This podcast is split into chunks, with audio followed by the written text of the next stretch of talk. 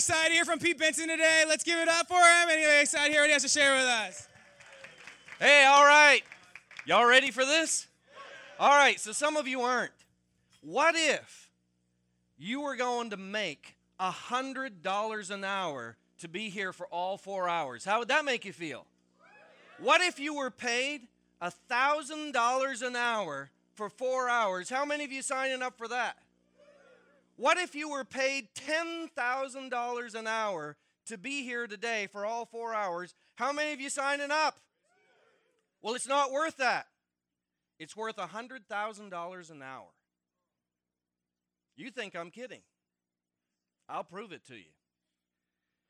I can guarantee that if you put into practice today the principles that I give you and you make the effort to be here for all four hours, over your lifetime, it will save you either in money made or money not spent, which is all the same, $8,000 a year averaged out over the next 50 years. I'm not that good with math, those guys are, but anyone in the room know what 50 times 8,000 is? How much? $400,000. I don't make that many guarantees, but I will make this one. That over your lifetime, and I'm being conservative, $400,000. Okay? That's what the value of this is today. I want to save you a lifetime of hurt and agony and stress and worry. And if you listen to these things, you write them down on your heart, and you implement them, there's no question in my mind that it's worth more than that. Now, I told some people yesterday, you guys are at a Bible college. You're going to get an education which costs more at a Bible college a lot of times than it does other places, to be paid less than everybody else. If anyone on earth God expected to know about money, it's you guys.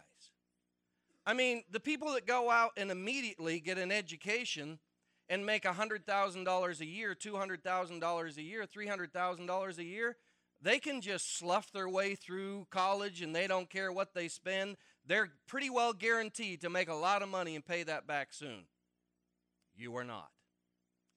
So if God expected and wanted anybody to know about money, it's you guys. You need to.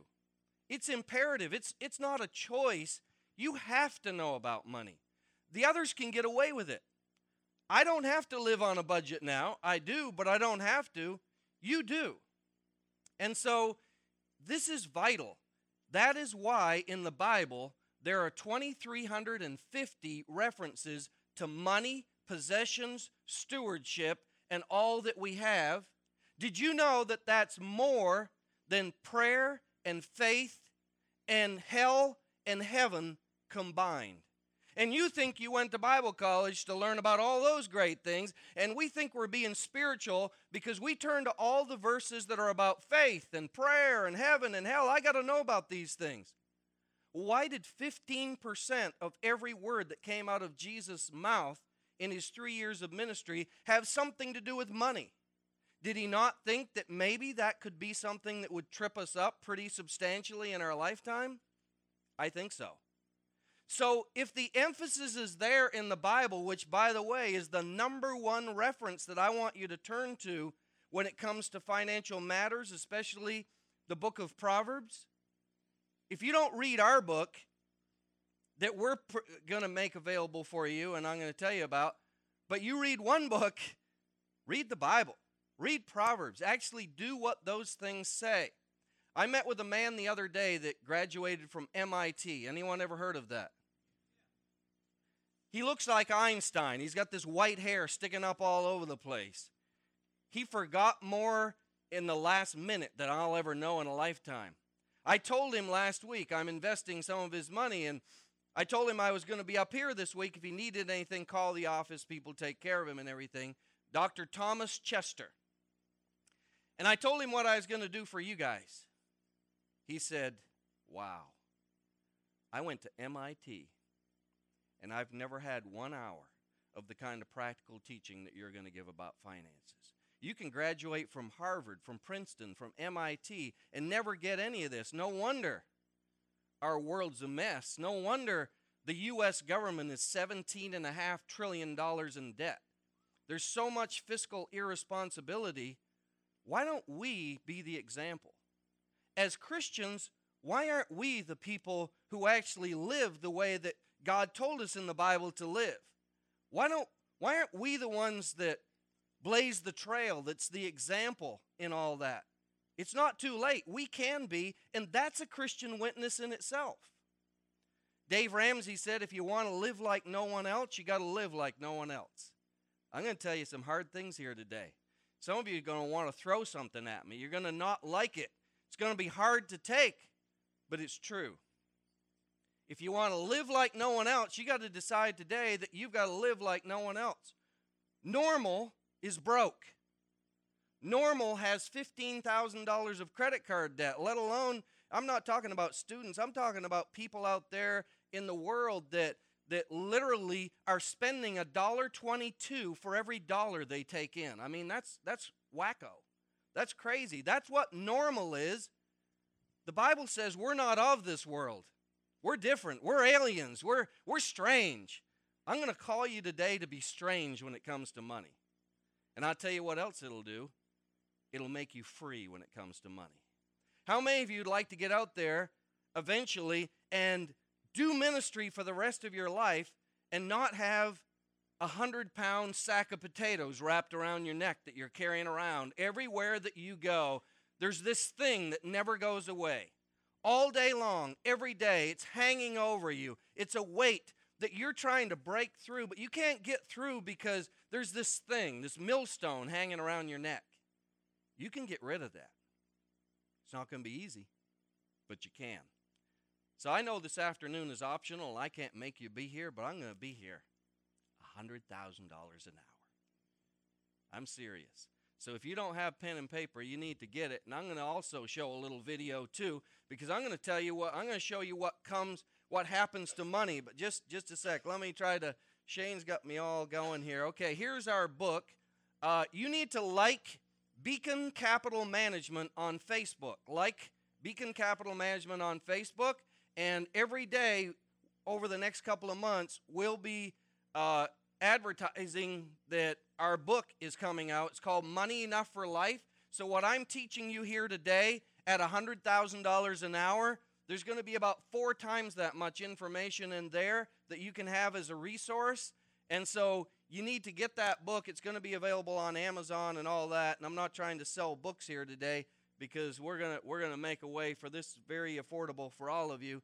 But here's some of our contact information and what I really want to show you is this. Now, I don't want the staff or faculty to uh, have a heart attack when I show, uh, show you South Park, but anyway, this is. Uh, Do I really have to do this, Dad? Stan, now more than ever, you need to understand the importance of saving money. But Grandma said I could use this money to buy whatever I want. Okay, next, please. Go on, Stanley. I got a hundred dollar check from my grandma, and my dad said I need to put it in the bank so it can grow over the years. Well, that's fantastic. A really smart decision, young man. We can put that check in a month. Do that I, was do me. really have to do this, Dad? Stan, now Sorry. more than ever, you need to understand the importance of saving money. I didn't think you got Grandma it Grandma said I first could use this money to buy whatever I want. Okay, next, please. Go on, Stanley. I got a hundred dollar check from my grandma, and my dad said I need to put it in the bank so it can grow over the years. Well, that's fantastic. A really smart decision, young man. We can put that check in a money market mutual fund. Then we'll reinvest the earnings into foreign currency accounts with compounding interest, and it's gone.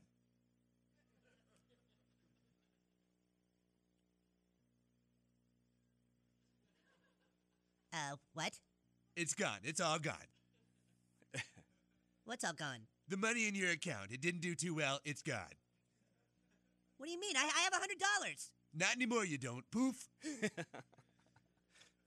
Well, well, what can I do to get back I'm my? sorry, sir, but this line is for bank members only. I just opened an account. Do you have any money invested with this bank?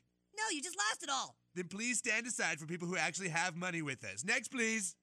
Hey! Hello, Mrs. Farnickel. How are you today? Making a deposit, are we? Great. We can just put that into your retirement account and make it go to work for you, and it's gone. What? Sorry, yeah, that's gone. Please step aside for people who actually have money with the bank. Next, please. Dad! Hey, I'm trying to teach my son the importance of savings. You already lost his money? Oh, Mr. Marsh, d- don't worry. We can just transfer money from your account into a portfolio with your son, and it's gone. This line is for people who have money with the bank only. Please step aside.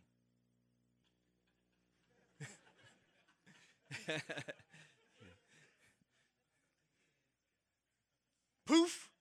We do that in our office all the time. We walk around like poof. Well, that's what happens to money.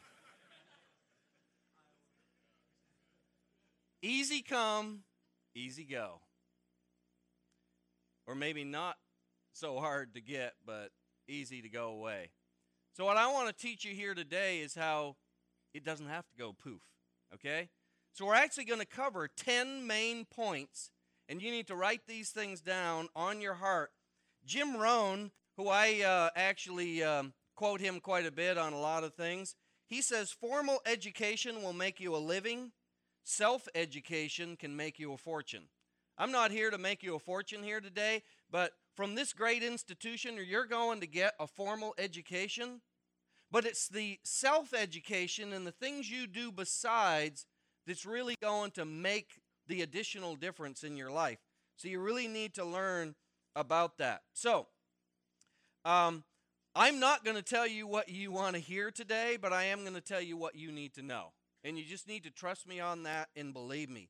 So, what happens is you get all these great principles into your life and you learn them, and then guess what happens? Life comes around and throws something at you, doesn't it? Well, here's what I want you to do, and you need to write this down. I want you to throw life back at life. The L stands for learn, the I stands for implement. The F, you got that for me, right? Or how did that happen? the F stands for fail, and the E stands for evaluate. So, what you do is you learn, and then you implement, and guess what happens? You fail. I still fail. Everyone in here fails. We know what we need to do, but we don't do it, so we fail. But what many of you do is give up. That's not what you do. You evaluate and then you go back to the beginning again. It's learn, it's implement, it's fail, it's evaluate, then it's learn, it's implement, it's fail, it's evaluate. That's going to happen your entire life with many things, but especially today we're talking about money. So you need to throw life back at the life circumstances that hit you. So, the first sign, Shane, you can, you can do that better than I can because I like to be down here where I can see people. Uh, road sign number one. Oh, wait, wait, yeah, we got to go. We, yeah, we want to go number one. Partner with God. Okay, write that down. That's the first step. You need to partner with God. That's the first step to financial freedom. Is this is a partnership. Now I got all kinds of verses for you, but uh, again, you can write down the uh, the verse, but we're not going to look them all up. Psalm 24, 1, the earth uh, is the Lord's and everything in it. First Chronicles 29, 2. Both riches and honor come from you, and you reign over all. In your hand is power and might. Your hand it is to make great and to give strength to all. Deuteronomy, I love this. Chapter 8, verses 17 and 18. Told you there were a lot of verses in there about money. You say to yourself, the power, my power and the strength of my hands have produced wealth for me. But remember the Lord your God. It is He that gives you the ability to produce wealth. It's always God. He is to be our partner. You've got to go through life with a partnership with God about money. Now, He's going to do His part, but what would it be if it was a partnership and He did His part and you didn't do your part? So you're there and you're like, I don't like money. You have no choice but to be educated. I mean, personal hygiene, is it a choice or not? You say, I don't like to take the time to do that. You got to do it anyway. If you're going to be a witness in Christian ministry, you got to smell good. You got to look good. You've got to, you know, take care of what needs to be taken care of. It's ridiculous, is what we were discussing before y'all came in. You know, the fact that you just, like, say, uh, I'm not going to put gas in my tar- car. I'm never going to get the oil changed. I'm just going to trust God that He's just going to take care of all those things. Sounds ridiculous, right? And yet, when it comes to money, it's like, okay, I'm just going to have faith and God's going to supply. He supplies through a partnership. And especially that happens through Matthew chapter 25, verses 14 and on. You know the story. We don't have time.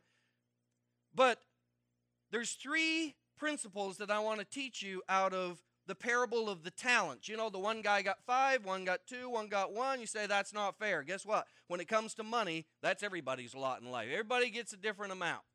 No matter how much you have, somebody's got more. Okay, I don't know who's got the most, Gates or somebody, but uh, no matter how much you have, someone has more. So it's not distributed freely uh, or evenly. Somebody asked Rockefeller, which pretty wealthy guy, how much money did he leave? Uh, so, or somebody asked uh, at his funeral, somebody else, they said, how much money did he leave? And they looked at him and he said, he left it all. Okay, so no matter how much you have, you're going to leave it all. But the, the number one principle is our stuff is not our stuff. He entrusted in that parable what happened? He entrusted his property to them. Did it ever become theirs? No. So let me ask you a question. If Jesus walked through that door right now in flesh and entrusted you with something, would you take good care of it? Would you say, Oh my gosh, Jesus in the flesh just walked in the room and handed me this? Oh my gosh, you know, wow, that's amazing.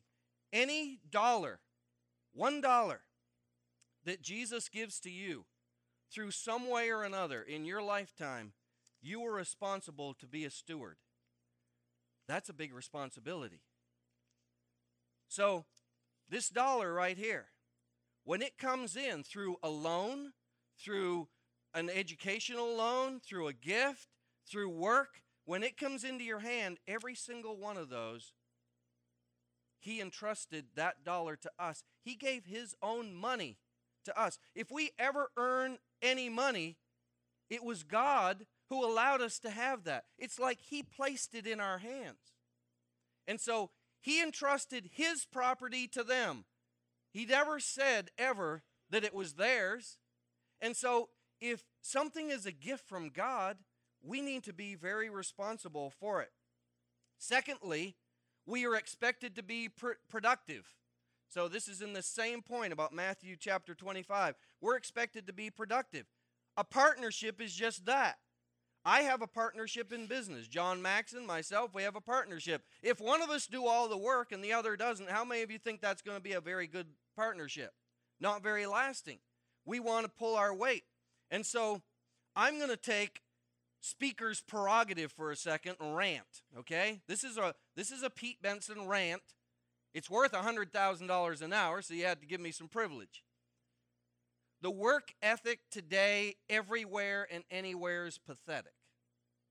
Pathetic. Talk about another way we need to be different. If you work at anything, you need to be the hardest worker in that place. That's your calling. That's your responsibility to be a witness through your work. When you don't, you're robbing people of money. You're taking something that you didn't earn. You are stealing from them when you don't work hard.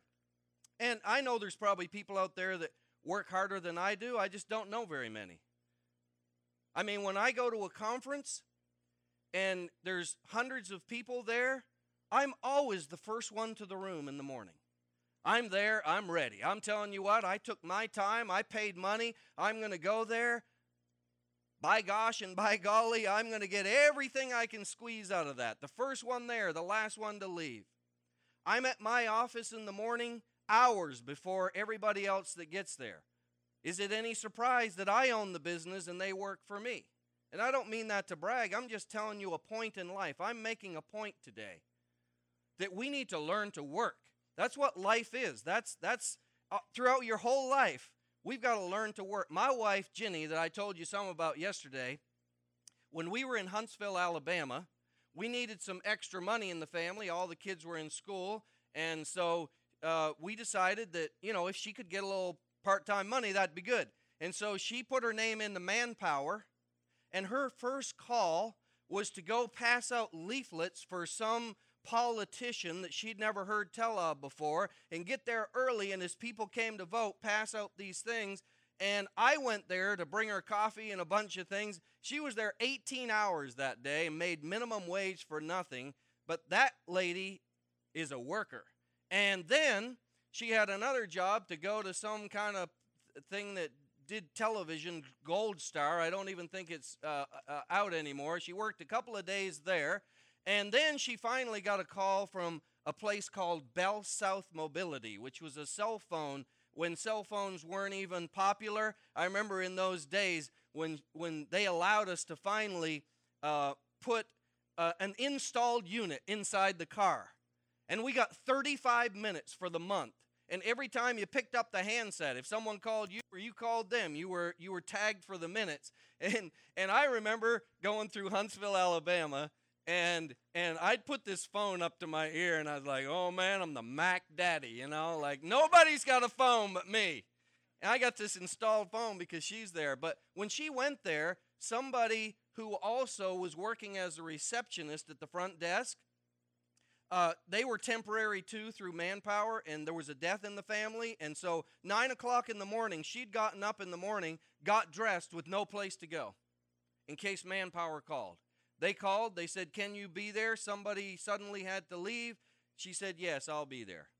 She goes to be the receptionist, didn't know how to work the phone. First day on the job, she's only going to be there a few days, and then someone else is going to come back. She did such a phenomenal job when the receptionist that was there came back a week or two later from the funeral, they they asked her, "Would you, you know, work at some other things here part-time and so on?" Fast forward to a year or so later, after they've offered her a full-time position, they asked her if she would be willing to be a team manager, leader. She did that. Then there's another opportunity to uh, go up in the company. And she comes home and she says, Pete, she says, they've offered me this position, but she says, they've made it very clear that you have to have a college degree in order to be considered for it. But they put my name in anyway. I guess they had to have so many choices just to make it look good. She comes back a couple of weeks later. She got the job. They made an exception. And again, and again, and again. And over 14 years, she ended up being the director over the whole, we moved to Tennessee, over the whole state of Tennessee. There was the vice president who was over Kentucky and Tennessee. And for Tennessee, she was under him and had 300 people from Bristol, Tennessee to Memphis, Chattanooga, Knoxville, Nashville, and everywhere in between was totally under her responsibility. Never had only one year of secretarial where she learned to do shorthand here at Bethany Bible College. That was her qualifications. So, why in the world did she get picked to do all that? And when she left there, I begged her to to come work for us, and to she wanted to take care of the grandkids two days a week. This was like nine years ago. She was making $175,000 a year and walked away from it. But what got her there? Work. Work. Integrity. They knew that when they asked her to do something, that was going to be done 100%. If it was possible to do 110%, it would be that. She would be the first one there, the last one to leave. If there was anything left to do, she'd be the one to do it. If they had to call her on the weekend or whatever, and we have family time, our kids love us, okay? We have the greatest relationship with our kids. We weren't such workaholics that we didn't make priority for family thing. Our kids and six grandkids can't wait to get together with us. We have a blast, but I'm telling you what, we worked. And when it's a partnership with God, how dare us ask Him to give His 100% to us and us not give our 100% to Him? Does that sound right? That's unfair. That's asking Him to bail us out for the lack of what we were supposed to do. This is a partnership. He asked those guys, Put your talents to work. Wow, he wasn't easy on those who didn't, was he? Ooh, it's a bad situation. The third thing about that is this. Okay? Number 1, our stuff is not our stuff. Number 2, we this is a partnership, we're expected to be productive. Number 3, we will all be held accountable.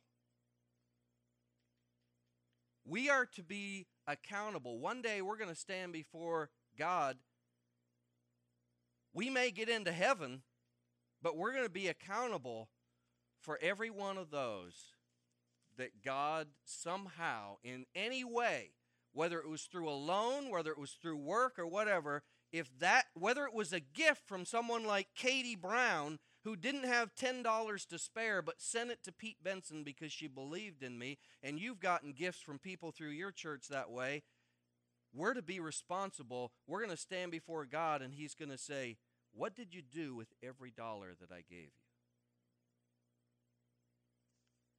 Now, in my business, we work with certain insurance companies and so on that are rated all the way from AAA to F. AAA is the highest rating. How many of you, when it comes to each one of these points and what you do with money, would like to be a AAA rated person? Okay, I want to be the highest I can be. I want to be the best I can be. Well, here's how you do it. Number one, you assess and you rate yourself 1 through 10. So, right now, we're not going to break into groups today, but this is your point. When it comes to partnership with God, right now, I don't care if the person next to you sees your grade you're giving yourself or not. I want everyone right now take 5 seconds. That's all it takes. You know you know what your grade is. How would you rate yourself? 10 being great, 1 being very poor, between 1 and 10 on partnering with God when it comes to money right now. Him doing his part and you doing all that you can do. How would you rate yourself? And if you only do one, which is A, assess, you would be good. How many of you just want to be good? I don't want to be good. I want to be the best. So that gets us to the next one, and that's an action plan. Now, we don't have time to do that right now, but I'm going to ask you to do an action plan later. Now, number three, I do want you to do.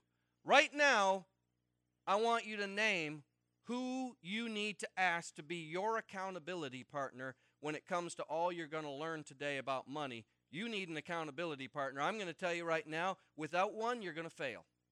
So you might as well just leave now and go back to your room and go sleep. Because if you're not going to get an accountability partner, this ain't going to happen. So I need you to write that name down right now. Because you want to be AAA. You want to be the strongest. You want to be the best. There is no higher rated company than AAA. There isn't a, a quadruple A. There's a AAA. That's it. Don't you want to be the best? I want you to be the best. I poured into this so you could be the best. You need to do all those. You need to assess. You need to have an action plan. You need to have accountability. Now, this is going to cost me some money. I told you about the book. Every person in here, and we'll make sure you have it before we leave, every person in here that will send me through email sometime within the next two weeks. That's what you got. You got two weeks. Any longer than that, send it to me. You're going to pay for your own book. Anyone who sends to me all of these 10 points with their rating and with at least a two sentence action plan, you don't have to go into all the gory details. Two sentence action plan and the accountability partner, I'm going to buy everyone in this room a book.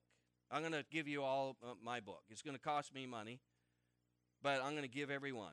You don't do that within the next two weeks, then you can get one, you can buy it, okay? But this is going to be motivational. It's going to cost me some money, okay? So I've already made you $400,000. Now it's costing money out of my pocket.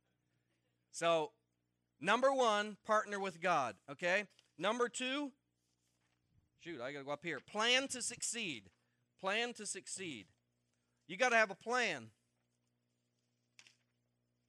a roadmap. I talked about Einstein. Who knows if it's true or not, but it's a good story.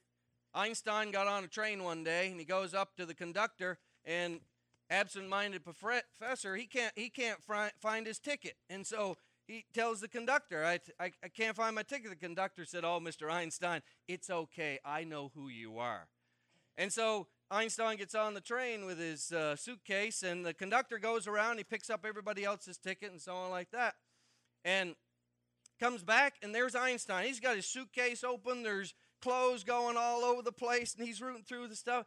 Taps him on the shoulder. He said, Mr. Einstein, he said, It's okay. I already told you. I know who you are. Einstein looked back at him and said, I, I know who I am too, but he said, If I don't find my ticket, I have no idea where I'm going. well, guess what? 95% of the people that I talk to about finances, not just students in college, but people that are graduates from MIT, graduates from all over the country, successful CEOs, attorneys, businessmen, it doesn't matter what it is, 95% of Americans couldn't show me a written plan of their finances at any given time. 5% have it, 95 don't. Now I'm going to ask you a question. If you're going on a journey of life and it takes finances to get there, don't you need a plan? You need a plan in order to succeed. No matter what it is, you have to have a plan. If you don't know where you're going, any road will take you there. Do you know and do you care? I do. I have a plan. You can have a plan. Even now. Throughout your whole life, you always need to have a written plan. If somebody comes to you and says, What's your plan? You keep adjusting that plan. You keep referring to that plan. That plan is going to be fluid. It's going to change all kinds of circumstances, but you always need a plan. Proverbs 22 and 3 says, A prudent man foresees the difficulties ahead and prepares for them. The simpleton, you know, you think sometimes I can be pretty straight and black and white. The Bible it calls us a simpleton. Goes blindly on and suffers the consequences. Do you want to be prudent or do you want to be a simpleton? Proverbs 27 12. A prudent man sees evil and hides himself. The naive proceed and they pay the penalty. Pretty cut and dry, isn't it? Black and white. Let me ask you a question. If someone left you $4 million, do you think it would be important to have a plan to make sure that you don't squander that, but that you do a good job with that? Well, let me tell you a little something that none of you have ever thought of here today. And that is that the average person, now not all us old folks, because we too much time's gone by, but all you young folks, even in Christian ministry, the average person or couple in this room between now and if you live a full time life to 85 years old will be responsible during your lifetime between three and five million dollars. Seriously. $50,000 a year for 60 years. If you're 20 and you live to 80, $50,000 a year for household income. It ain't that high, believe me. And 10 years from now, 20 and 30 and 40, when you're still alive, it's going to take a lot more. 50 is going to, it's going to be 100 just to be worth 50. If you make $50,000 a year for 60 years, that's $3 million. Over your lifetime, you talk about the average person. When I sit down with them at 70, 80 years old and say, How much money do you think? How many of these have come somehow, some way into your life during your entire three score years and ten? The average person has never thought about it. They think, Oh, I was just poor all my life. Every one of these 3 million, 4 million, 5 million. If you make $100,000 a year for 50 years, do the math. It's not that hard. So you are going to be responsible for that. And here, you know, give kudos to Dr. Gorvet, his wife, Dr. Smith, all the others that have coordinated this. You got all the smart schools out there, and they're not offering something like this. Just practical, good financial advice that everybody needs. You take every course imaginable on all this stuff that, quite frankly, close your ears. Most of you are never going to use a lot of the stuff that you get. You're going to use this every day. There's not a day goes by that every person from teenagers and above doesn't make a financial decision. There's not one. We're bombarded with thousands and thousands of advertisements. When you get in a car after this, and uh, after this is over, and because of the big snowstorm, you're going to drive all the way to the cafeteria. Somebody in the car says, You know, they're having beans and weenies at the cafeteria. That sucks. I don't want any of that. I want to go find something good. So, who's got any money in their pocket? So here we go. We're all putting our change together, and we go down to Tim Hortons, and we get a we get a uh, can you know a, a soup or or sandwich. We just made a financial decision, and for every dollar that you spend today, think of it as five dollars later. Over your lifetime, the compound effect of that is worth five. So when you go to Starbucks. You don't have one here in town, do you? All right. When you go to Starbucks, I don't think Tim Tim's is cheaper, but uh, go to Starbucks, five dollars for a cup of coffee. I want you when you hand that person the five dollars to think twenty-five dollars. Ooh, wow. Because that five dollars spent today could have been worth twenty-five dollars later, easy. When you think about it that way, whew, that's a whole different ball game. So we're going to be responsible for big amounts of money. And we need to have a plan. We need to determine our values. We need to set our goals. A lot of people live their life like Charlie Brown. Charlie Brown has a lot of great uh, things to teach us. You, you know, maybe you've seen the cartoon where in the first frame, Charlie Brown is pulling back his bow and his arrow. And in the second frame, he goes over by the fence. In the third frame, he paints a bullseye around the arrow. And Lucy, of course, she's got all the wisdom in the world. She goes up and she says, Charlie Brown, but that's not the way it's done. And he looked back at her and said, Yeah, but this way I never miss. You see, that's what we do. We shoot it out there and then we say, Okay, that's what I meant to do and that was my destination. That's not the destination. Did you know that John Wesley didn't have a whole lot of money in his lifetime, but do you know he had a plan? He said, I want to earn all I can. You think he was a worker? Wow, he'd work me to death. That guy got up in the morning. He went, he barely slept. He rode horseback or whatever he did all over the place. He said, I want to earn all I can. You say, oh, but I'm too spiritual. I don't want to think about money. Well, the Bible talks a lot about it, so it's not very spiritual either, is it? That Bible, that talks more about money than it does faith and prayer. How terrible. He said, I want to earn all I can. You know what? I want to earn all I can. You say, oh, yeah, you're money hungry. You, you just want to, you just, you're just all about that money. You just want to make that money. Yeah, I want to earn all I can. I'd rather it be in my hands. You know why? So that I can save all I can, not so that I can build bigger barns and all kinds of stuff, but oh, it's the third point, so that I can give all I can. I want to earn all I can so I can save all I can. And the more I save, the smarter I am with money. You think saving is, is putting all this money in the bank account and worshiping the bank account. No, he's talking about saving money. When you buy something on sale, when you're smart, when you when you use your money wisely, that's saving money. And you know what? If you pay less, it leaves more left over. And what are you able to do? Give. I know every one of you, you wouldn't be in Bible college if you weren't giving people. You're giving people. I'm telling you what, I'm going to get to that this afternoon. You come, I'm going to get the good part. Because I'm going to talk about excelling at giving this afternoon. I'm going to tell you one of the one of the greatest joys of my life and anybody. It's not about getting. I get to save to give. That's what John Wesley, he had it nailed, man. He says, I want to earn all I can because, see, I'm not a hoarder, I'm a giver. I want to earn all I can so I can save all I can so that there's more left over and there's so many things to give to. And you're saying, man, I, I can't wait till I get out there. People have given me so much. I want to give back. I know exactly what you're talking about. I'm telling you, I, I don't. I, it's uh, it's hard for me almost not to get ahead of myself to want to talk about that, but we're not. So that's the second point. You need a plan to succeed. Number three, budget rules. Oh, this is not the fun part. Are you ready? Let me let me hit this thing up here. I don't know where it went. Uh, I think I got it on here. This is worth it. Here we go. If your outgo exceeds your income, then your upkeep will be your downfall. That's a lot of wisdom right there. I didn't come up with it, but I love it. I've used it a million times, I think. If your outgo, I mean, if you want one lesson on money that just basically sums it all up, if your outgo exceeds your income, then your upkeep will be your downfall. You can't spend a dollar twenty-two for every dollar that you have come in. People try to, but it can't be done. It doesn't work. The math won't work.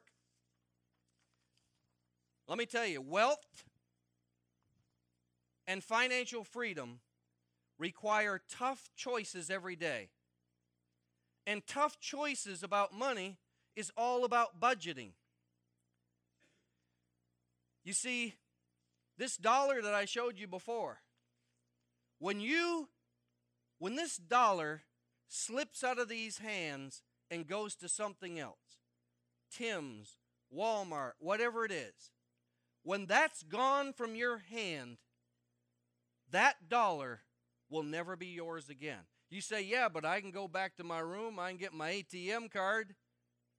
You know, our generation, we used to think that money grew on trees. Now we have to teach the children that money doesn't grow inside of ATMs.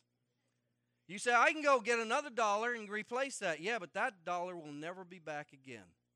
And that dollar's not one dollar, it's how much? Thank you very much. You're listening. It's five dollars. That dollar, I mean, when you think of it, and that's why, again, this wasn't necessarily a big part of the notes. And this is where many of you will disagree with me. Unless you know that you are just an absolute, you know, the best person that you've ever met when it comes to finances, many of you need to get rid of your ATM card. Y'all, Pete, yeah, but you're old fashioned. Now, when you put money in your pocket and you hand it to someone, there's a psychological thing that goes off in your head that's hard to do. When you hand someone plastic, that doesn't look like money. When you hand them money, it feels like money. Oh man, I had that and now you got my money. But when it's an ATM, it's so easy. I mean, it's so easy.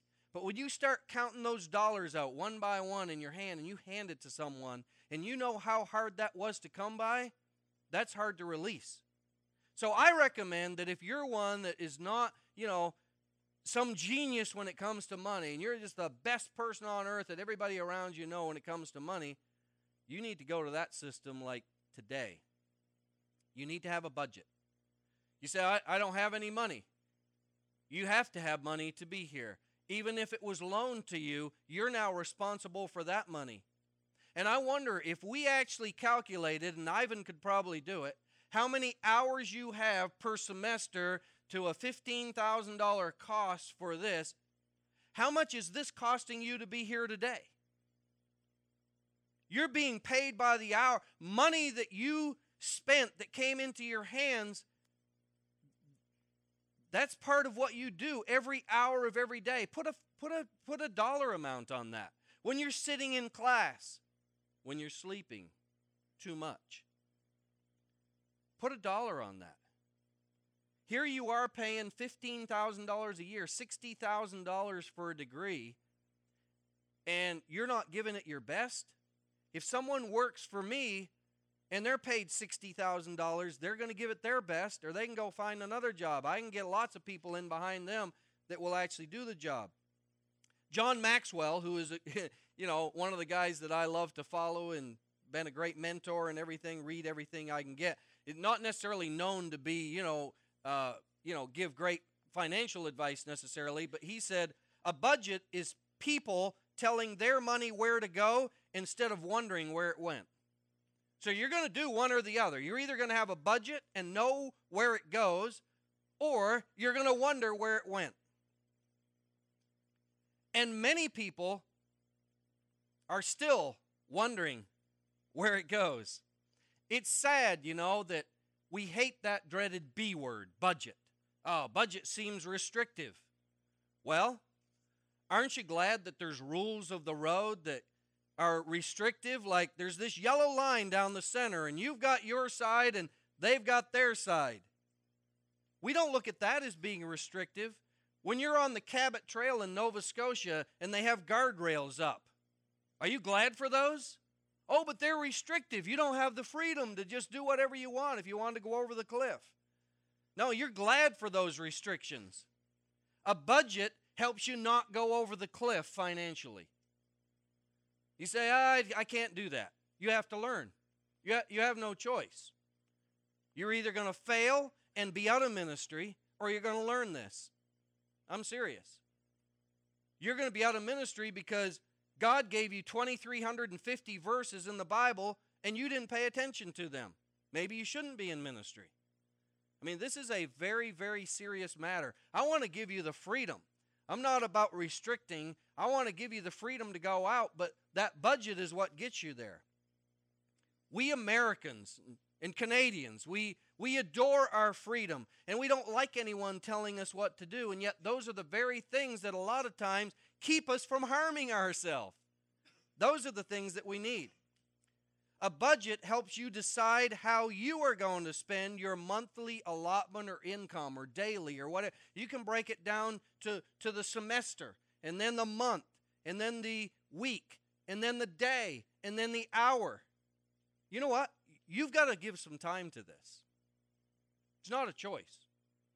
You, you've got to get help. Ivan will help other people in here. There's people that are staff and professors and workers at the university that already know they're really good at money that want to help you, that will help you. You need to take the initiative to get the help. Don't be embarrassed to ask for the help.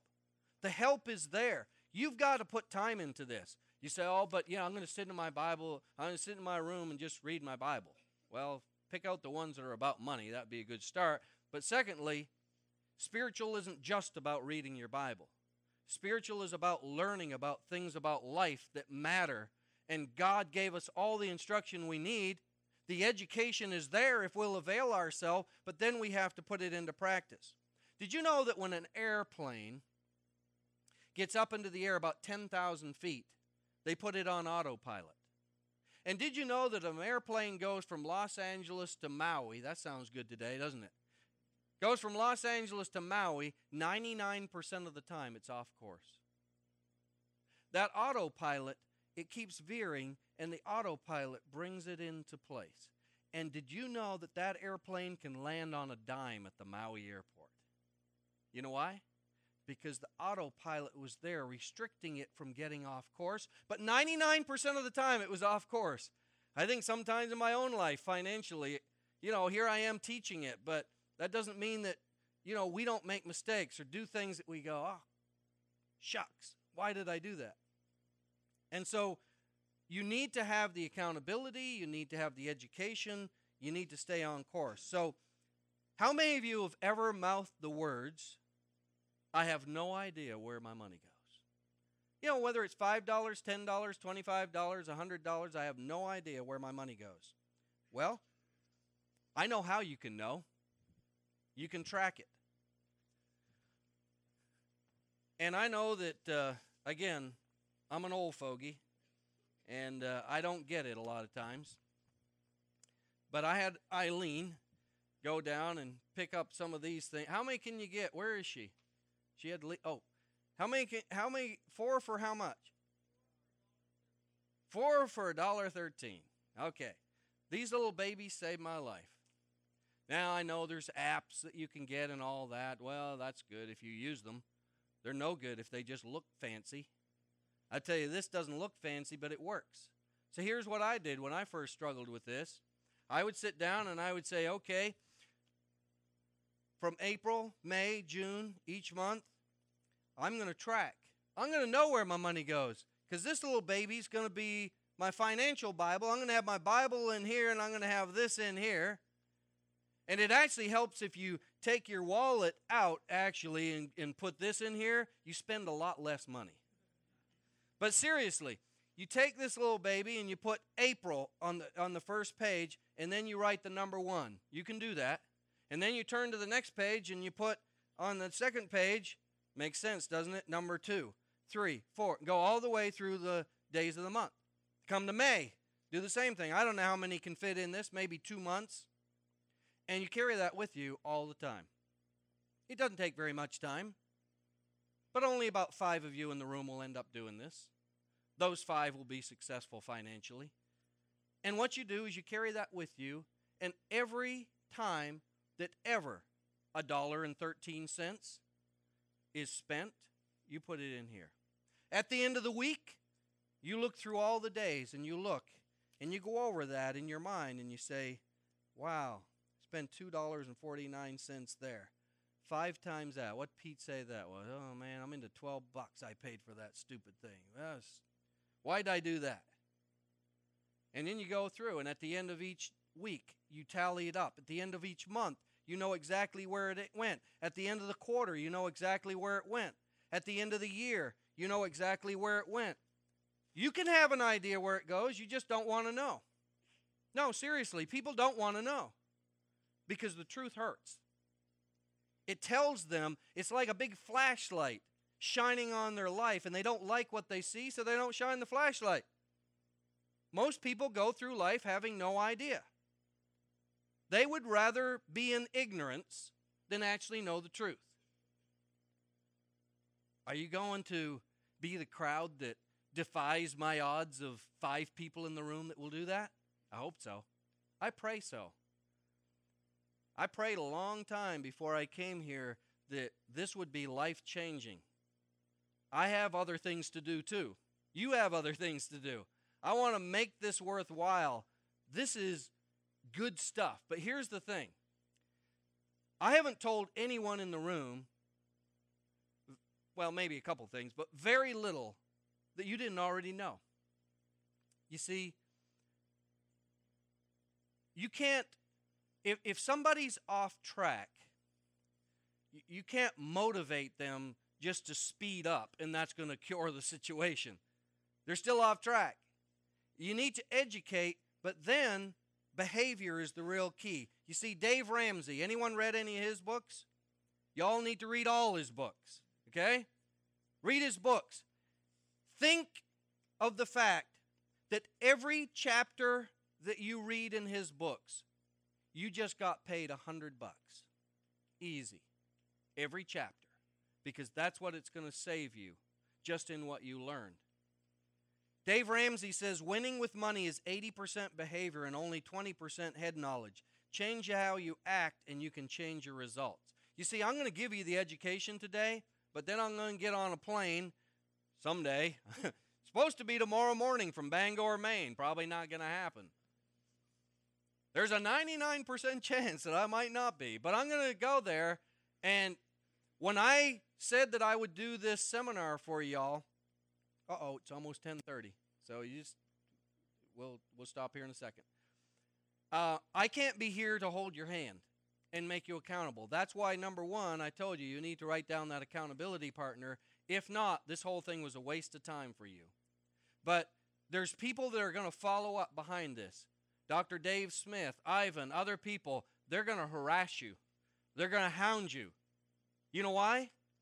Because they love you and they care about you. And this isn't just any university where it's MIT and they don't care. I'm not saying everybody doesn't care, but for the most part, it's totally different the environment here. You've got people that sacrifice greatly. Greatly. They could be doing a hundred other things, making a lot more money. But look around this room. They're investing their life in the people they see here because you guys are the difference makers. That's why I want to take this weight off you. That's why I want to teach you this so you can go out and man, what if you had this weight taken off and you could go out and you could just do ministry? Man, wouldn't that be awesome? You can. You can, but it's work. Things aren't just handed to you in life. It's work, it's discipline. I said yesterday one of the quotes, you need to write this down or remember it and never forget it. Jim Rohn said this, R O H N. You will always experience either one of two pains the pain of discipline or the pain of regret. Wow. If I must say so, that's good stuff. You will experience it. So, you, this is not a choice that you can just weasel out of and say, well, you know, that just doesn't apply to me. You will either experience the pain of discipline or the pain of regret. I take the pain of discipline. I told you yesterday about an experience that I'm not proud of, that I live with regret, that if I could unring that bell every day of my life, if I could just unring that. But I wasn't disciplined. So I'm paying. I paid. Don't let that happen to you. Not just in that area, but every area, especially financially. There are so many people that have made decisions that are living with regret today financially. There's good people that are so gifted to do ministry all over Canada and the United States that aren't doing ministry today. Why? Because they didn't get this. They didn't get what you had the chance to get today. They didn't. They got all the gifts in the world. God gave them gifts. You look at them and you're like, wow, that person is so gifted. If I just had their gifts, but they're not even in ministry today of any kind because they didn't get this. This is not a choice. You have to get this. Now, uh, what, when we come back from the break, we're going to get in some good stuff. We're going to talk about college debt. We're going to talk about how uh, I'm going to help you with all that from whatever time we come back from this break until 11:30. That's what we're going to hit. So buckle your seatbelts. That's the real good stuff. If you thought this was any good at all, we're going to get into the good stuff, okay? All right. All right? Let's give him a hand. Let's give it up one more time for Pete Benson here. Hmm. That clap's not near as loud as when I first started.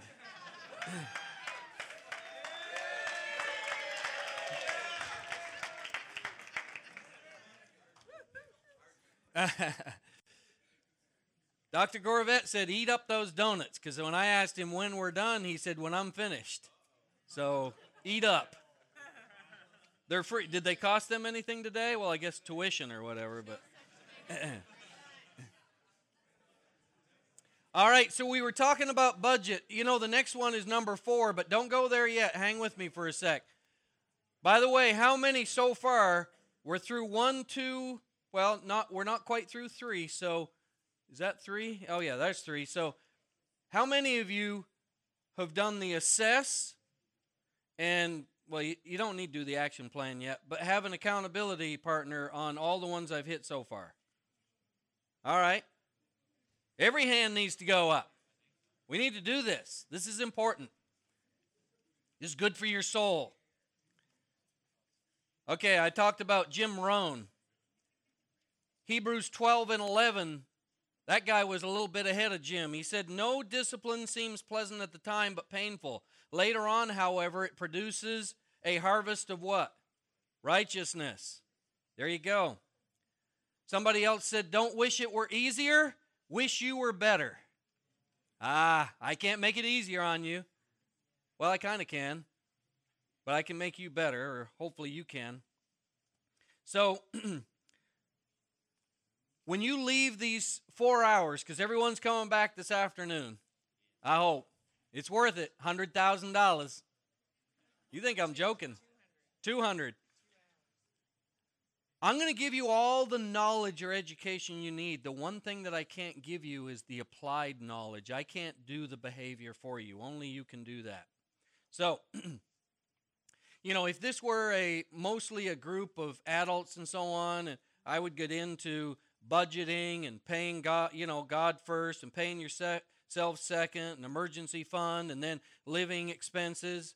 By the way, the Reader's Digest version of that is you get to live on 75% of what you make after taxes. Here's the thing anybody who says that can't be done, somebody on this planet, probably in Sussex, New Brunswick, is doing it. You see, the problem is every time we make more money, our lifestyle raises with it. And no matter how much you go down to, it's going to take hard decisions and some really big things are going to have to go. But you can do it because, one, you probably, as you get older, you'll be able to look back and say, I did at one time. And there are others that are doing it. So we're going to get into number four, Shane. Control debt. Proverbs 22 7. Ouch, write this down. The rich rule over the poor, and the borrower is servant to the lender. How many of you, other than God ruling your life, how many of you like to be ruled over? And we want to be a servant of God, but I don't want to be the servant to some lender. He doesn't own me, but oh, but he might. So, the rich rule over the poor, and the borrower is servant to the lender. So, Pete, what are you saying? That all debt is bad? Absolutely not. I sometimes look around hunting to see if the Bible calls debt sin, but I can't find that verse. So I can't say that it's sin. I can say that I think it's discouraged to have as much as possible, or to have, you know, try to have as little as possible. He doesn't call it debt, but North Americans today, and that's the adults that are out there too, are swimming in a sea of red ink. They are. Everywhere I turn. And the vast majority are drowning. 1.1 million dollar or 1.1 million people in America will declare bankruptcy this year. Why? Because they wouldn't live within their means. Not that they couldn't. There's always exceptions, but for the most part, they chose to do the things they do. Life is all about choices. That's what I want to get to in this little part. It's all about choices and trade offs. And there's a good quote I read years ago that said, You'll either you can either play now and pay later, or you can pay now and play later. I paid early. I get to play now. Now, it's your choice, but you, you, you, it's one or the other. You either pay now and you get to play later, or you can play now and pay later. Your choice.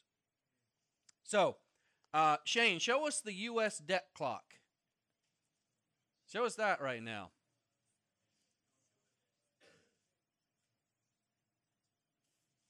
I can't see it. Two, oh yeah, 17.5 trillion. Up here somewhere. Student loan debt, where to go? 1.1 billion dollars.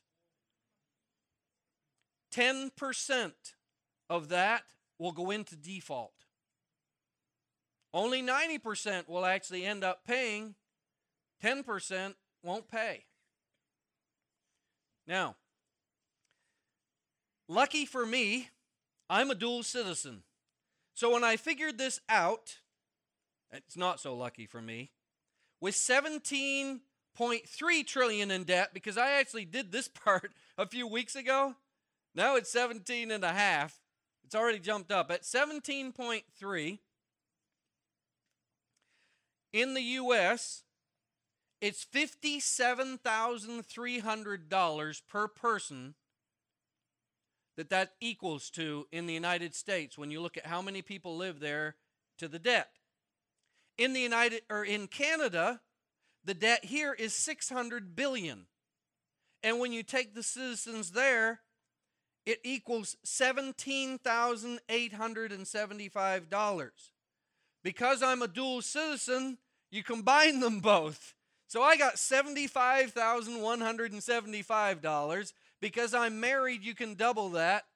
So I try to stay out of debt, but I owe $150,000 of the government's fiscal irresponsibility. And because I have three children and six grandchildren, I don't know how many, because they're not going to be able to pay their way. I'm probably going to have to pay theirs too. So now you just do the math. So, debt. I mean, if you ever learn a lesson today, learn this today. America is the largest consumer society in the world. We currently owe 11 and a half, this is the citizens, not the government anymore, 11 and a half trillion in just consumer debt. That's just stuff that we bought that we didn't have the money to buy, but we decided that it was our right to have it. I want it all and I want it now. And we buy things we don't need with money we don't have to impress people that we don't even know. Tell me how much sense that makes. That's what we do because we're a consumer society. And I'm telling you, don't be normal, be different. Swim upstream. Don't be like the rest of them. Does that look like it's fixed or does it look like it's broke? Broke, right? Do you want to be broke or do you want to be fixed? Do you want to be wrong or do you want to be right? And so we've got to learn this. Again, that doesn't say that I'm against all debt. I would like to think that after you get college debt paid off and you start going through life, that the only debt, if, the big if, you even take this on, that the only debt you'll ever have for the rest of your life is a mortgage on a house, and that's not always even right. It, it's not like in the Bible show me the verse that says that it's your right, that God implants it on your heart that you own a home while you're here on earth.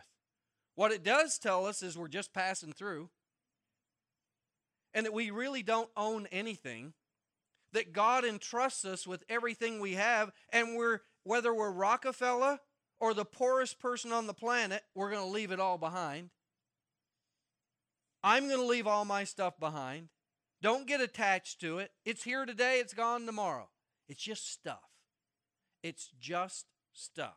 That said, a college education is a valuable thing to have. And what I want you to understand is what a great privilege it is to be sitting where you sit today. You're in college. Do you know that there's hundreds and hundreds and hundreds of thousands, millions of students right now across the world that would give anything and everything to be in college, to get a college education, to be at a Bible college where they care and where you're getting the best teaching and training on the planet. And I believe that. You're that you have that privilege. Wow. To whom much is given what? Much is required. You say, "Oh, but I'm just a kid."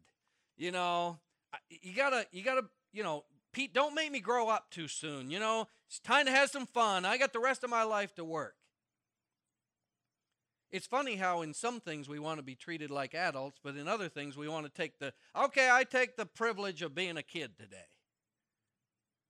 You're adults, men and women. We're in. There's people your age that are across the country right now that are that are flying airplanes and shooting against enemy and putting themselves in harm way. Are they kids? They're not kids, they're adults. You're an adult. You may not be doing it that way, but guess what? You're going to be putting your life on the line for Jesus now and for the rest of your life. That's a high calling. Wow, I can't think of anything that's more dangerous, that's more out there, that's more on the edge. And so we've got to learn how to get rid of this thing that is holding us back. So, what about college debt? Now, here I'm not going to tell you everything that you want to hear. And I might not always be right, but I'm going to tell you number one, and this I know I'm right on, and I think you're going to agree with me, but you need to think about it too. It's not free or easy money. Oh, it's it's not free and it's not easy. Every dollar that you take on for educational debt, you need to consider is there another way? You need to pray. Is there possibly another way? I'm not saying don't do it. I know that, and I'm going to tell you how I paid my way through college. But then, before I even tell you, I'm going to give a disclaimer. College tuition and costs have gone up exponentially compared to a lot of other things. It's horrible, it's terrible, I hate it, but it has. And this college, it loses money. it doesn't make money, so they're not in the money making business, and that's why it's so costly. They lose money. But the costs have gone up compared to in 1977 to 81 when I got my college education. Now, that dollar over there, wherever in the heck it went, it'd be, you know, like a $100 now compared to what it was then. So, yes, other things have gone up and everything as well. But I do understand, and I don't want anyone, I'm, I'm not here to get rid of students of the college. I want more to come. I want you to stay here. Okay, so don't don't get me wrong. And I know that for many of you, there's no way to be sitting where you're at unless you take on some college debt. What I'm going to hit today is this. For those of you that are freshmen, that are sophomores, and there's still a chance out there that you've got choices, you need to make better choices. You need to pray about and think about the choices that you're going to make. That for every $10,000 that you take on for debt that's not easy money. What did I say we do with that? Multiply it by what? Ooh, $50,000. That's a lot of money over our lifetime that we robbed of ourselves.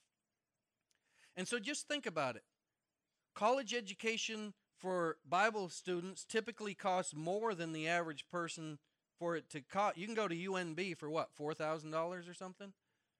So it's more valuable here. So you pay $15,000 to come here. You, you really need to think about are there ways to. So, you know, if you think you have to get funding for all of that, there are probably other ways. It's not free money, it's very expensive money. To pay that for a college education, you can't afford to waste a minute. Number two, on, on that whole idea, the number one was there's it's not free money. Number two, and I don't want anyone throwing me throwing their donut at me, and this isn't directed at you because I don't know anybody here, thankfully, so I can say this. Many students are lazy and undisciplined. I mean, if it doesn't apply to you, you don't get offensed, okay? But if it does, take it. Learn. Swallow it. Let God teach you something. I, I, mean, I've already told you many workers are the same.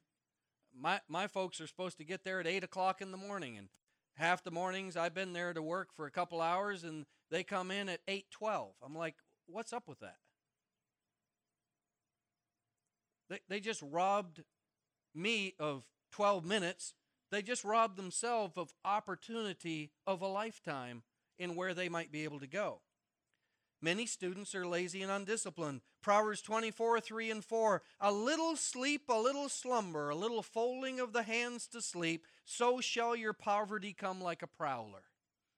It goes together sleep and poverty. It does. One leads to the other. That's life. Number three thing about this it's a four letter word work. It's not free money. Don't be lazy. Work. I thank God every day. I was born up in a family where it was drilled into me from all sides. If you want something, you work for it. Novel idea. That's what life is all about. In August of 1977, I came here to this college after I packed a bunch of old crappy furniture that nobody wanted onto the back of a pickup truck. My wife's on the other side and Ginger's in the middle, and we're all of 18 years old with $300 probably in the bank. No job, no way to pay for college, and came down here and I think on George Street or something like that, we got an apartment. Somehow they let us have it, and we moved in. It was probably like 500 square feet. And we moved in there, and as soon as we got everything unpacked, it was time for Pete to go find work. I got all signed in here, and for some reason they let me come with no money, no way. You know, how are you going to pay for this? I have no idea, but I think I need to be here. So here's the thing you need to know about me I know nothing. I'm the worst techie person. I've already given Shane the job that I'm supposed to have this. You want this to look at or anything? I'll probably never use it. I don't know how to use that. I, I don't know anything about electronics. Put that in the back of your memory. Number two, I don't know anything about cars. I mean, if I can pump my own gas, I'm doing really well. I know nothing about cars. Number three, I'm going to tell you a little secret. When I grew up in my family with three sisters and my mom, who loved to do housework so much, she actually ironed the underwear in our house. No joke. I can't hardly remember coming home from school a day that she didn't have the ironing board out. And she'd be whistling and smiling and singing hymns. She loved to clean. Pete never had to clean a day in his life until he got married. Number four, I'm very allergic to sawdust or any kind of dust. I take allergy pills every day and all that. So, four things. So, Pete starts going beating the bushes. Go down the road to the Metropolitan. That used to be the Walmart of Sussex. I went in there and begged for a job, and they said, We got one. It's in the electronics department. I said, Sign me up, coach. So they gave me so many hours. I went to the electronics department. They had these things here, and all you had to do was slide this and show it to somebody. If they asked how it worked, I said I had no idea. But you know, you should buy one anyway, and they bought things. and I got paid to do that. They must have been really desperate.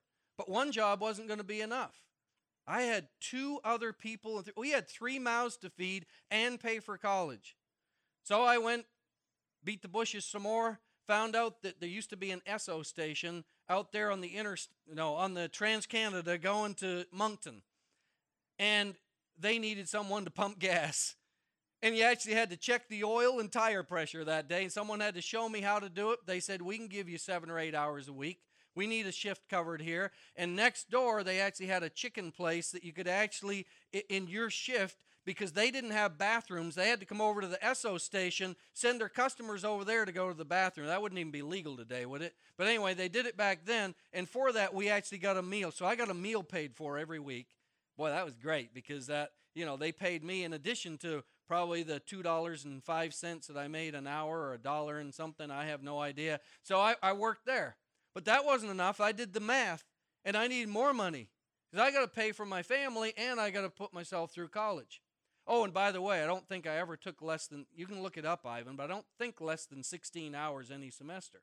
And so next, I said, that's not enough. So I came down to the college and they want to know how I was going to pay. And I said, Well, you got any work here to do? And they said, Yep. We, we need the chapel vacuumed and we need the bathrooms cleaned. Who's never done cleaning before? Ah, that's me. I, am the man. I'm the guy. Pick me. I'll do that. So other people would shuffle into, ch- shuffle into chapel at 11 o'clock or whatever time we had it. I'd be in the men's bathroom cleaning out urinals and doing all that. Okay, now I know you're thinking, okay, he's gonna he's telling us this story about he walked to school five miles backwards in three feet of snow, didn't even have shoes on or whatever. Okay, that would be a lie. This is truth. But that wasn't enough money. And so they used to, they still have that mill out here? They they had shifts. They actually wanted those machines to go most of the day, but 6 hours a day they didn't have the machines go because you can't just chop the tree. Sometimes you actually have to sharpen the axe. And so we would go out from 12 midnight till 4 in the morning. They would call up here to the school. You got any sucker students up there that could come out here and clean these machines from all the sawdust? So we did that, and that was the highest paying job of all. They must have known because I couldn't even see from you from here to here. By about one o'clock in the morning, there was so much dust in there. What am I allergic to? dust. I can remember at least twice having to go to the Sussex hospital for asthma attacks. No wonder. I didn't say I was the smartest person in the world, and I think my grades here would reflect that. But you know what? I made a choice. I, I would have liked to have made, and I, and I think I probably could have, really high grades here. You know what was hard for me to do? To realize that there's trade offs in life. And, and that would be nice and you know, between my wife at Bell South with 300 people under her at any given time and myself, we have hired hundreds of people. Now, Dave Smith's going to want to close his ears right now. Don't get the wrong idea. But I've never hired a person because they showed me that in their transcripts they made the highest grades in college. Never. Never done that. Now, it meant something. It was good, although my wife made it all the way up there without a college degree. I'm not for a sec. I'm telling you, get one. She wishes that, you know, she would have gotten one, but she chose not to because later she could have. But I made trade offs. I said, you know, feed my family or get a B instead of an A. I mean, because there are only so many hours to go around. You think I'm lying. I did all four of those jobs. Now, that one out there cleaning, that was kind of hit or miss. It wasn't a regular shift. They would call up here, but I don't ever remember saying no because we got paid well to do that. So, some way, somewhere, I was going to get out there to do that. And I gave up a lot of college life, and I gave up the ability to get the kind of grades that I would have liked to have gotten here, but I still left with the diploma because I had work to do. It never even occurred to me and I don't think student loans were big then, but they were available. It never occurred to me to actually like not pay my way. That said, I'm not telling you to do that. What I'm trying to do is get some of you not to take on as much as you take. You're making a choice, and it's a choice, not a have to. It is. You could choose not to be sitting in the student center playing with all your friends half the nights. You know, they, they say that poor people have big TVs, wealthy people have big libraries. You know, we waste so much time in life, and you're either going to get paid, you're getting, you either get paid if you took a loan to watch mindless television or to do something valuable, and it's all about a choice. We all have that choice. Now, it is a fact that very few of you would get to attend this university or any other without some college loans. So, read my lips. It's okay to have some college loans. You heard it from me. It's hard for me to say. It's hard for me to say, but I'm saying it. But here's the thing I guarantee that if you let me have an hour with you, and I, I'm, I, I don't have the time, but Ivan does, I'm going to make him available. You give me an hour, and I will show you how to trim two, five, ten, fifteen, twenty thousand off your bill. That you would, when you graduate, you would have that much less than what you have. You would have to have some, you wouldn't have to have it all. Because the day that the last class was taught here in the summer, we were gone. We were gone to Grand Manan. Guess what Pete did? You remember Good Fisher Pete? Oh, God has such a sense of humor. There's a guy down there that I got in touch with that my mom or somebody said, like in January or February after my second year. He said, um, he has a seiner, and a seiner goes out and gets the sardines out off the coast of Nova Scotia or whatever, and they may be hiring someone for this summer. There's five crewmen and they need another one. I said, Sign me up, Scotty. That's who he was, Scotty Russell. Said, Sign me up. I can fish. yeah, I fed the fish, but uh, about all I did before that. But I always just say yes. I'll figure out the rest later. And so I got the job. That was a miracle. I do believe in prayer too. You see, you pray as if everything depends on God and work as if everything depends on you. Francis Spellman said that. I wish I had of. Work as if everything depends on you. Pray as if everything depends on God. Listen, I spent a lot of time on my knees. I needed miracles. And God gave me a miracle to work on a seiner in the summer. He was going to find a way for me to actually be able to work and not just be sick on the back of the boat. And he did. You see, that kind of fishing, when you sail over to Nova Scotia on Sunday night, by the way, we would sail over to Nova Scotia. It would take four or five hours. That trip could be rough. And I laid many a night outside on the netting at the back of the boat while the other guys were inside watching television, playing card games, and all that stuff. I was on the back of the boat. But that cool air kept me from being sick. But the good thing is the way God is. You can only do that kind of fishing and and it can't be too rough. It can be rough, it just can't be as rough as it was that day on, on the boat with my dad where I made it for like an hour and they had to bring me in on the Coast Guard. And so you actually it had to be decent, so I, I stood a chance. And God somehow helped me, and I made it through that summer. And that particular summer, I made enough money from when did we get off then? I guess we'd have May. Would you have May to May, June, July, part of August that particular summer, I made enough money to pay all of my schooling that year and about half of the year's expenses from literally August to the end of December for all of our apartment and food and everything. It was a miracle. But let me tell you something.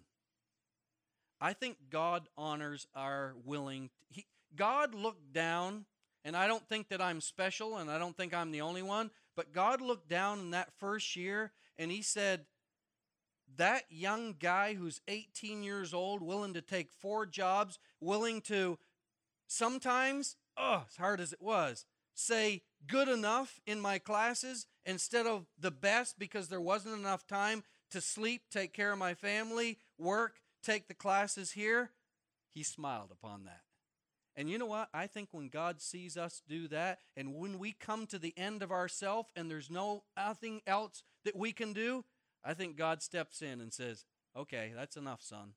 That's enough, daughter. You've done, you've proven to me you've done everything you can do. Let, let me take over now. God took over.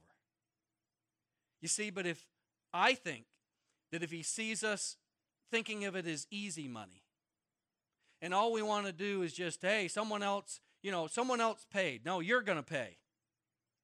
It may not seem like your money now, that's your money. You're the one that's got to pay it back. And you just say, hey, I deserve this. What we deserve, thankfully, because we know Jesus, none of us are going to get. But it's not a matter of deserve. It's not a rite of passage. It's not a, you know, it's not a guarantee in the Bible we're going to get a college education. But I think when God sees that you're doing everything you can and there's nothing left, a lot of times he says, Good, I'm glad you finally got there. And I need you to do your part, but that's when I can take over and do the impossible on the other end. When you've done everything else, you see, if you haven't done everything you can do, all you're doing is then, you know, taking God's part. He, he wants to bring his part in, I think, when we've done everything we can do. Let me ask you the question First year student, second, third, or fourth, are you doing everything you could do? You say, oh, but Pete, there's so many good opportunities. They have missions things all over. Oh, ah, it's great. You know, if I just do God's work, He's going to just take care of me. I, I'm all about missions thing. My kids got to do those. I've gotten to do all those things. I think they're great. But I think sometimes you got to make a, a hard choice. And sometimes instead of going on five of those things, we do three of those things. And two of them, you know what? We got to think about our future. If it's all about doing ministry today and you don't take care of what needs to be taken care of, the next 10 years you may not get to do the ministry you came here to get equipped to do. How, how much sense does that make? And yet, if you leave these doors and you've got limited to no debt hanging over you, you're free to go anywhere. Anywhere that God wants you to go for the rest of your life. And some of you, unfortunately, have gotten yourself in a position where, I mean, it's, it's not just going to magically go away. You've got to now make hard decisions. And some of those hard decisions, and I know this is where, again, you'll have others that'll come up here and say, Remember when Pete said this? Forget, forget that. I got the real truth. And, and that's okay, but I'm going to tell you anyway. If you come out of here and you're just feeling the load of debt, here's my here's one idea. Not saying it's for you, saying it might be. Wouldn't it be great if you owed $40,000, $50,000, if you just said, okay, we're going to put uh, um, uh, not a yardstick, um, uh, tape measure. You put a tape measure out, and let's say that the average life expectancy for those of you who are you know, 18 to 25 would be 85 years old. Not, not out of the realm of possibility. I just sat with one of my oldest clients a couple of weeks ago who's 98. So 85, not out of the realm of. So you put 85 inches across this floor, and you take two inches off of that. Two. There's a lot of inches left. There's a lot of life left. So what if you leave here and you say, I'm going to take two years and I'm going to dedicate myself to live in abject poverty if I have to. I'm going to find a way, I'm going to pray a way for God to take care of me with the least amount of basics in life so that every dollar counts.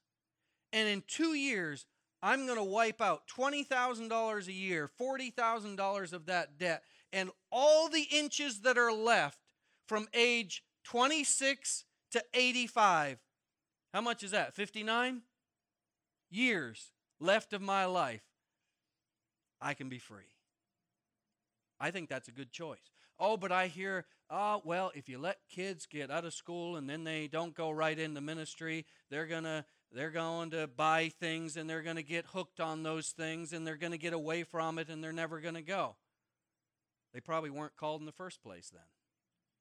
If they can't take 2 years out, the Mormons take more than that out of their life and go do missions things to go on with the rest of their career. There's lots of, I mean, if the calling is not strong enough that you're working your fingers to the bone for the opportunity to have a lifetime of freedom of ministry, how strong was that calling in the first place? What do you mean? It's the strong calling that makes you do that. And now you have all that much more experience and realizing work ethic and life and maturity, and you're ready. I say, some in here will disagree, but I say for most people in Christian ministry, their most productive years are between 30 and 70 anyway. Now, that doesn't mean that you're not 18 and 19 and, you know, that I'm one of these that say, oh, you're not valuable now. When you grow up, you're going to be valuable. No, you're very valuable now. What I'm saying is that if you can get all that stuff taken care of, the schooling and the debt and all that stuff, you're free. You're free. I mean, the sky's the limit. If, if a missions organization needs you to go, you can go because there's no strings attached. But what did I say? The servant is a slave to the lender. And if you're a slave to the lender, you can't go because they got you. You owe them. That is your first responsibility. I think God would tell you your first responsibility is to take care of those things. That's your Christian witness. That's your number one priority. Before you go and do missions productively for God, you got to take care of the other things that are that are responsibilities. Don't you agree with that? I mean, I, that's only proper. It's only right. How dare us take money and not pay it back?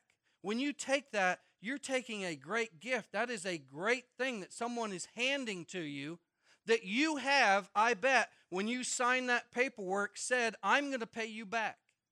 You say, oh, they're not making me pay interest. They're not making me pay any principal back. Do you think when they gave you that, they expected that to happen? Do you? I think. I think they expected you to pay it back, even though they're giving you a break right now. You think they expected? I think they expected that. Shouldn't we do what they expect? Even if they say, "Oh, it, it's okay. I'm gonna I'm gonna give you another six months. I'm gonna give you another." You know, they are wanting you.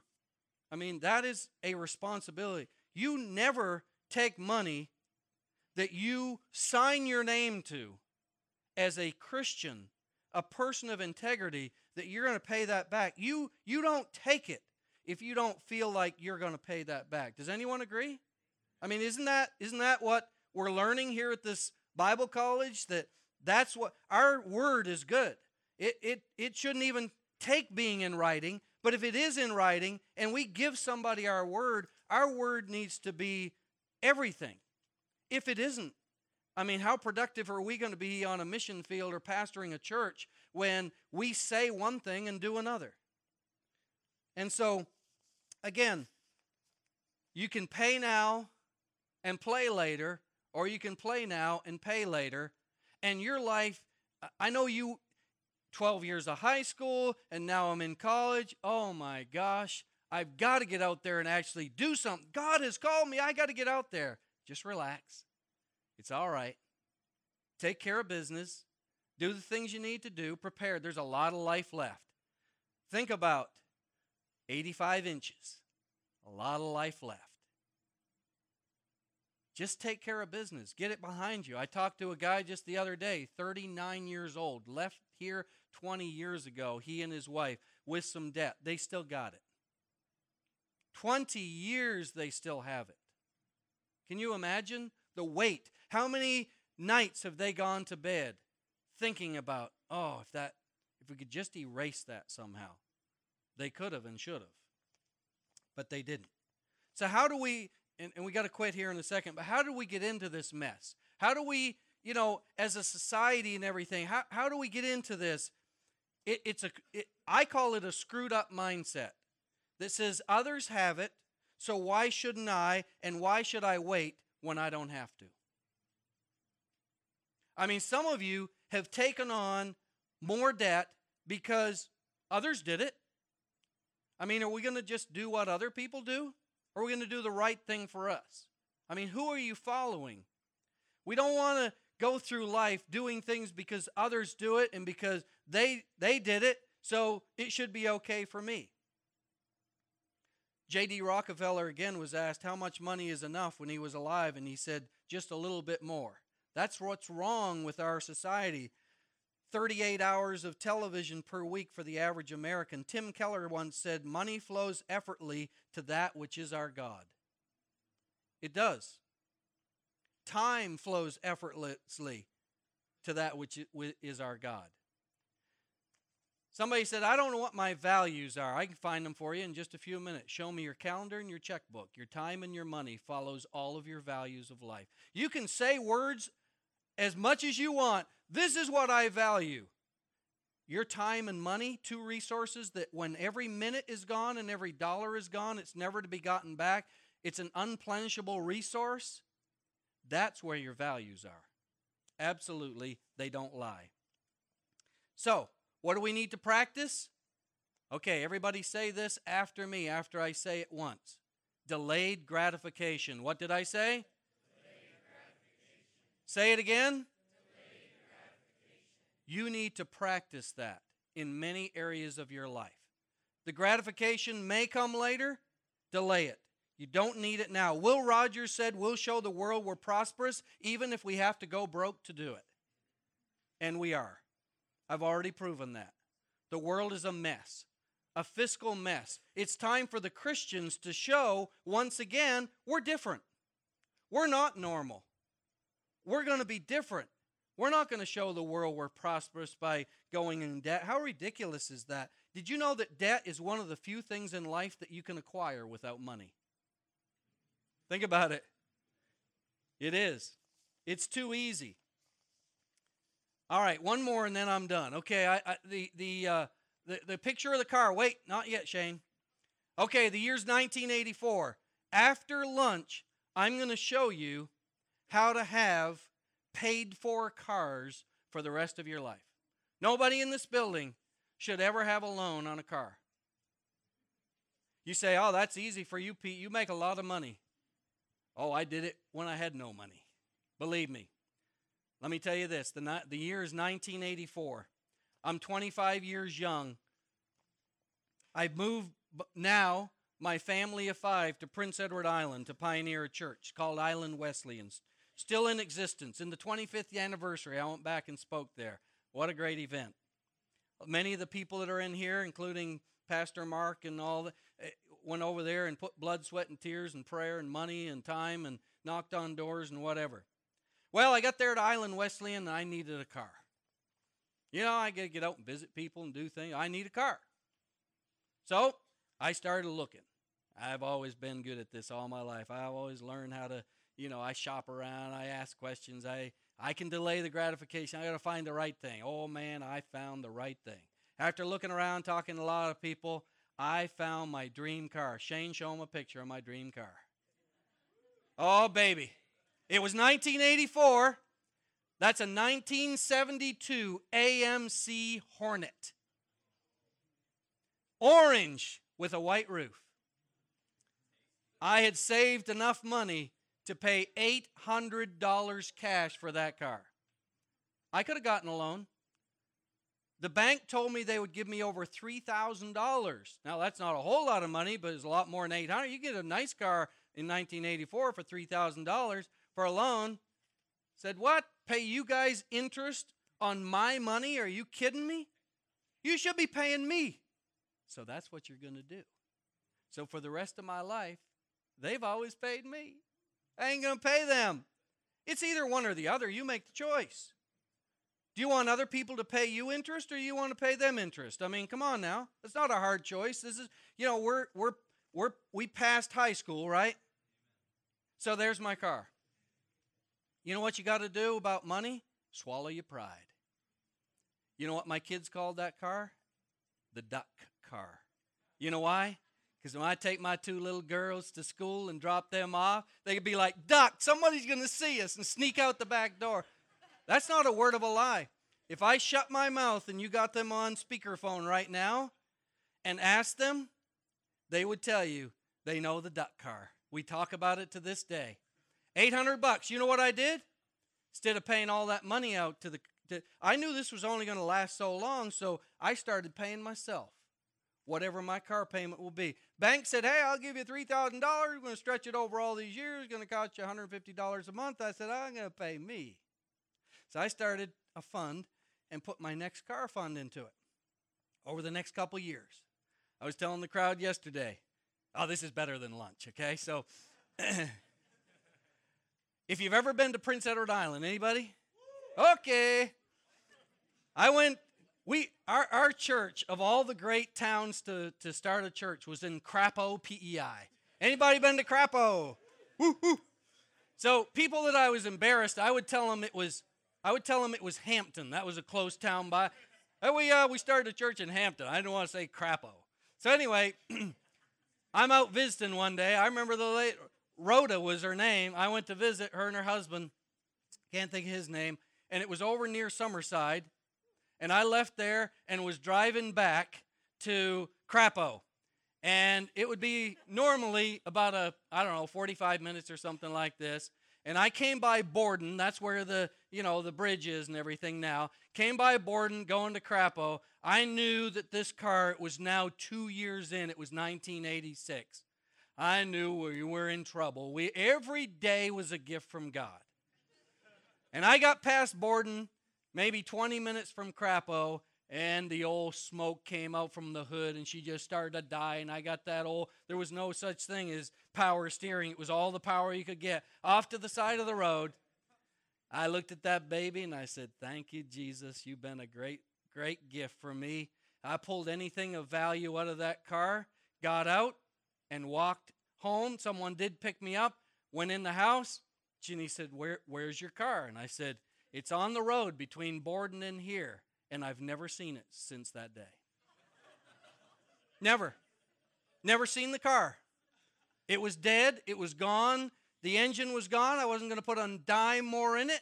I'd already saved up my money for my next beautiful car, and I've never seen that car. I got on the horn on the on the uh, telephone and I found a company that would come and take that away and they wouldn't charge you if they could use it for I can't imagine a part that they actually ever used off of it but they took it away. I've never seen it since. Not a word of a lie.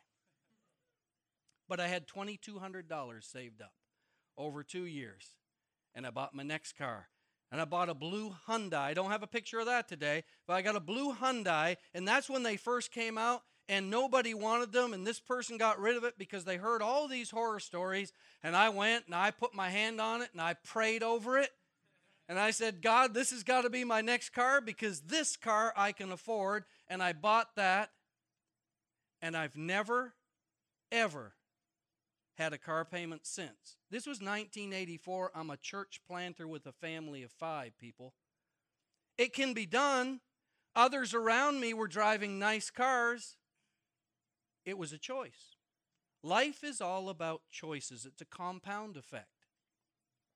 And because of the choices I made, here's my car today. Ooh. And I paid cash for that too. But you know what? Here's what's going to surprise you. That didn't cost more than some of the cars that are associated with this university. That one didn't. Now, that's a 2001. It was 13 years old. Oh, my friends who do my business that make a lot of money, they buy new ones. I made one mistake in my life. That's all I can remember. One mistake in my life. I bought one new car. It'll never happen again. I can buy any new car, and I don't mean this boastfully, I can buy any new car that I know of that's out there that they make right now and write a check for it. And I consider that a blessing and a gift from God. I don't say it with any bragging, and I think you know that. but I have a 13 year old car today. I didn't learn a whole lot from the Hornet. That was 12 years old, man. Proudly, I got a 13 year old car today. She's been paid for since the day I drove off the lot with it. See, you too can do that. You got to make up your mind in life. Are you going to pay others interest? Are you going to get paid? See, remember, I got to go back and then we'll go to lunch. Remember that Hyundai I got for 2200 I paid $1,700 for that.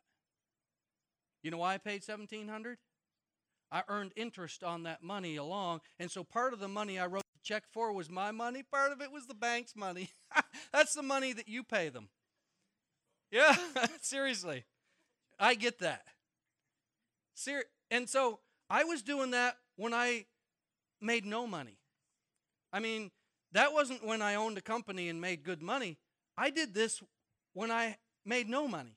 When I was making less than most of the people in any community and they were buying new cars. I did that. You see, you can do that. It doesn't take a whole lot of money to be smart with money. It takes some brains and discipline, swallow your pride. That's what you've got to do. You can have a paid for car every year. Most people today buy a car they can't afford. They do. And I'll tell you that's a killer. That that will put ropes around you and tie you up it's one thing, a house, because that appreciates in value. Uh, an education, and again, ugh, I don't want you to have that debt, but I'll, I'll let you have some, is an investment. But understand that unfortunately, you're paying more for your college education than most to go into a career that you're going to get paid less. It's upside down. But that's what you chose. That's what God chose for you. And He'll find a way. He will make a way but I think he's after you to show him that you're worthy, that you're going to do your part, that when you have come to the end of yourself, that's when he takes over and finds your job on that saner and just like, you know, he humored me with those jobs he got me in the first year. Then he humored me again in a better way when he found me that job that summer to pay all those things. Isn't God amazing? That's what he does. But he's looking for a partner. He's looking for a partner. Now, this afternoon, you're going to learn a lot more than just about how to pay cars for cash for cars and and get you know have less debt for college. I got so much good stuff. I don't want to be here alone. Don't make me be alone, will you? Somebody come back. All right, what time we coming back? One o'clock. We're coming back. I got good stuff. A hundred thousand dollars an hour. Thank one, you. So one o'clock. Be back here.